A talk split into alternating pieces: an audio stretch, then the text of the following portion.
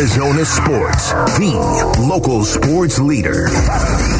Cardinals GM Steve Keim. Keim time. With Burns and Gambo. Presented by Santan Ford and Gilbert. We are Santan Ford. Welcome back. It is the Burns and Gambo show here on Arizona Sports, the local sports leader. And every Friday at 3 o'clock, we talk all things Cardinals in this segment, in which we speak to the general manager of the Cardinals. Obviously, Steve Keim still on his medical leave of absence. Last week, we had Quentin Harris on the show.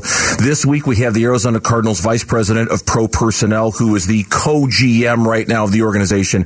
Adrian Wilson joining us here on the Burns and Gambo show with Kellan Olson filling in. A Dub, good to have you on the show. It has been a long, long time. I hope this phone call finds you well.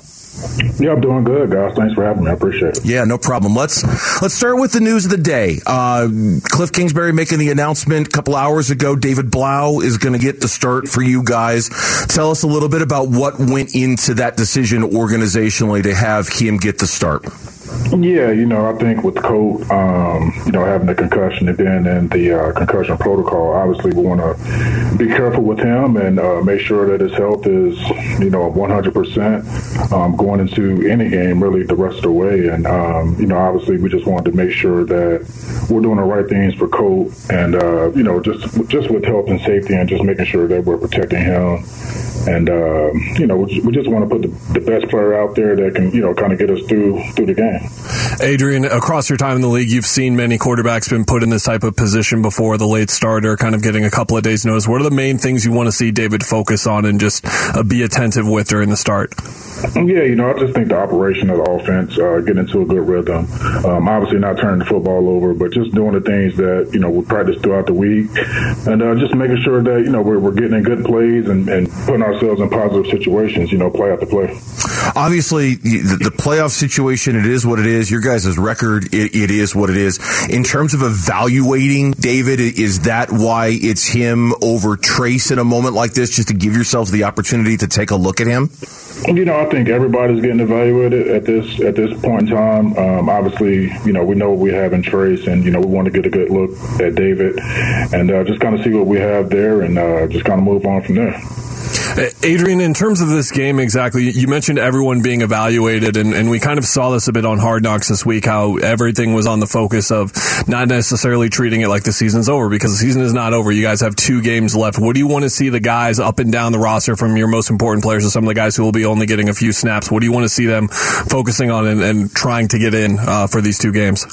I mean, being a professional, I think that's the number one thing. I think uh, circulating throughout the locker room. You know, I think those guys get paid a lot of money um, to go out there and play a game on Sunday. And, you know, we want those guys to be professional, um, you know, take the game plan, take the things that we did throughout the week and apply it on Sunday and uh, try to go out there and get a win on Sunday. It, it, given the situation you guys are in organizationally right now with the record, is that is that hard or should it not be hard given that everybody is a professional, as you say? No, I think it comes down to pride. I don't think that's hard at all. Um, obviously, you know, when you're in the situation that we're in, we're sitting at, you know, four wins um, on the season. Um, obviously, a lot of things can go into a player's mind in terms of, you know, going out there and playing hard on Sunday or whatever the case may be. But uh, being a professional should be something that you do every single day. And uh, that's what we expect in, the, in these last two games.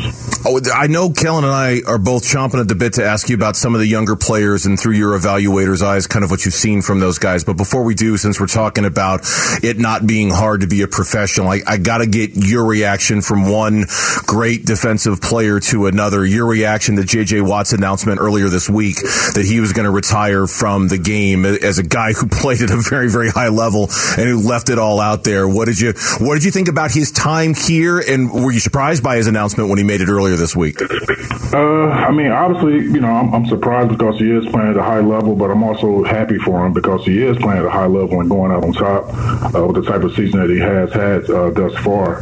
Um, you know, I, I just think with him being here for these past two years, I think the things that he brought into the locker room in terms of his leadership, the professionalism that he showed uh, week in and week out, um, the the education that he gave some uh, younger defensive linemen uh, throughout the year, I think all those things played a huge part in a lot of those guys playing well uh, throughout this whole year.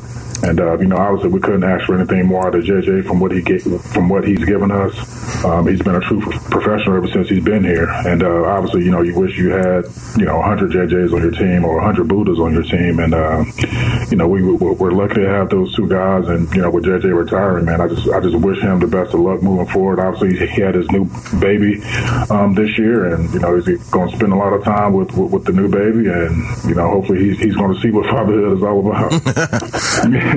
to finish off the lob pass that Burnsy threw up to me right there, uh, it's been really exciting to see Cameron Thompson, Myjai Sanders start to impact the game on a consistent basis the last couple of weeks. Both guys coming off their highest snap counts of the season. Uh, what have you seen from them in terms of the development for them to be in positions where they weren't playing as much at the start of the season to getting more looks now and starting to impact the game?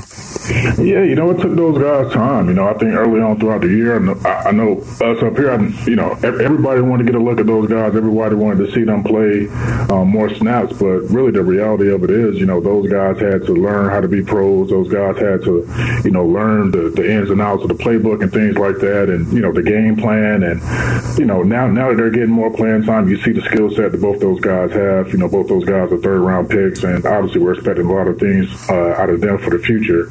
Uh, but to see them go out there and make plays uh, week after week, especially over these last few weeks, um, you can just kind of see uh, the maturity those guys have had throughout the year. And, uh, you know, just going into these last, you know, two games of the season, um, hopefully we can see more and more out of those guys and, and kind of get a better evaluation of what we have here for the future. Adrian Wilson, Arizona Cardinals Vice President of Pro Personnel, our guest here on the Burns and Gambo Show. Since we're on the topic of, of players and how you evaluate players, how have you evaluated the season Isaiah Simmons has had for you so far this year?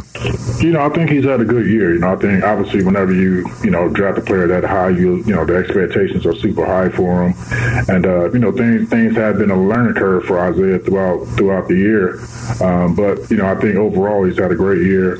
Um, obviously, he wished that you know the record was better so he can get a little bit more recognition and, and notoriety. But I think he's had a great year. Um, you know, moving forward, obviously, you know, you expect him to to continue to grow and continue to learn uh, year in and year out. I think he took a huge step this year, um, just in terms of his maturity, uh, his ability to kind of um, digest the game plan.